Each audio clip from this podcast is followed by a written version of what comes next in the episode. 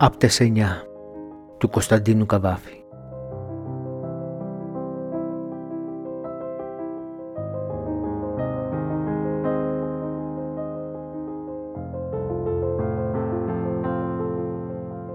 Δώδεκα και μισή.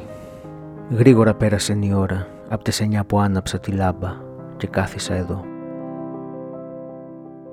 Καθόμουν χωρίς να διαβάζω και χωρίς να μιλώ. Με ποιον να μιλήσω κατάμονος μέσα στο σπίτι αυτό. Το είδωλο του νέου σώματός μου, από τις εννιά που άναψα τη λάμπα, ήλθε και με ήβρε και με θύμισε κλειστές κάμαρες αρωματισμένες και περασμένη ειδονή, τη τολμηρή ειδονή.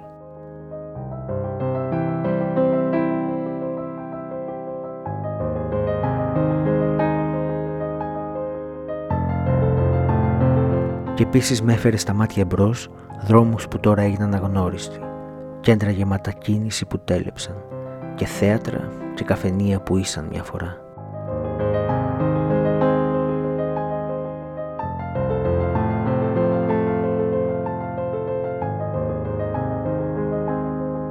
Το είδωλο του νέου σώματός μου ήλθε και με έφερε και τα λυπητερά.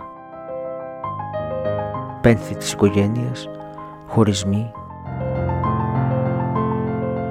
αισθήματα δικών αισθήματα των πεθαμένων τόσο λίγο εκτιμηθέντα.